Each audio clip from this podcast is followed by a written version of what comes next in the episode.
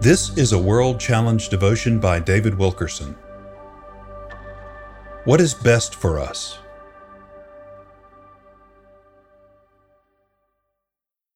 There are times when God takes things from us. There are other times when we pray for things that we think we need and God doesn't give them to us. Even so, the Lord knows the way of the righteous. Psalm chapter 1 verse 6. One day, God's actions will prove to be for the benefit of us and for his kingdom. The truest satisfaction in life comes from being in the perfect will of God, doing his work, living according to his choosing. However, most of us are convinced that only we know what we need in order to be fulfilled and happy. In most cases, what we believe is best for us would actually ruin us. Never in the history of mankind has God taken anything from one of his children without bringing in something better, more beautiful, and more fulfilling. God's best is not something to fear. He not only knows what is best for you, He wants you to have His best.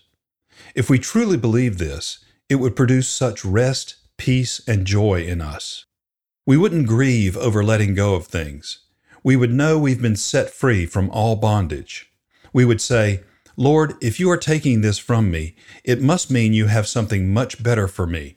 So take it. You can have it. Beloved, we need to rest in the loving hand of our Father.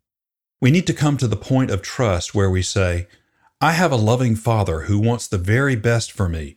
He knows it all. How did Job finally come to a place of rest? He persuaded himself that God knew what he was doing and that everything was under control. Job said, But he knows the way I take. When he has tested me, I shall come forth as gold. Job chapter 23, verse 10. Many Christians see God at work in their lives, yet they still wonder what if I blow it?